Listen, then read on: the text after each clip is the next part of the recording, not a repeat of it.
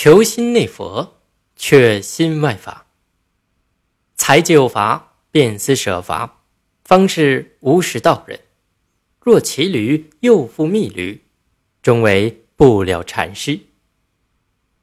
这段话的意思是说，才登上竹筏，就想到上岸后要舍弃这竹筏，这是懂得不受外物羁绊的真人。如果已经骑在驴上，却还想着找另外一头驴，便永远也无法成为了却尘缘的高僧。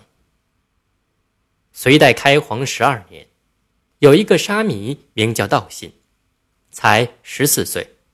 他前来礼拜佛教中的三祖僧璨，说：“愿和尚慈悲，请教我佛的解脱法门。”三祖僧璨说：“谁负你？”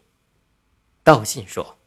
没人负我，三祖僧璨说：“既然无人负你，为什么还要来寻求解脱呢？”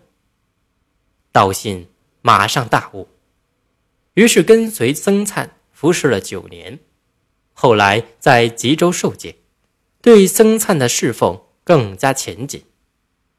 僧璨多次用禅理试探他，直到他所学禅理已经，法源已熟，就将依法。传付于他，道信即为禅宗四祖。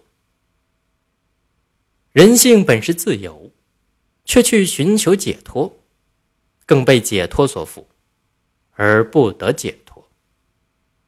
目的和手段是成就任何事情不可缺少的两个条件，但目的是根本的，首先是为实现目的而服务的，不可本末倒置。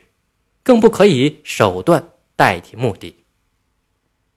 譬如语言是用来表达思想和感情的工具，只要表情达意就可以了，万不可卖弄辞藻，堕入文字游戏。庄子主张得意忘言，就是这个意思。如不了解心即是佛，那真是骑驴而觅驴。此即为求心内佛，却心外法。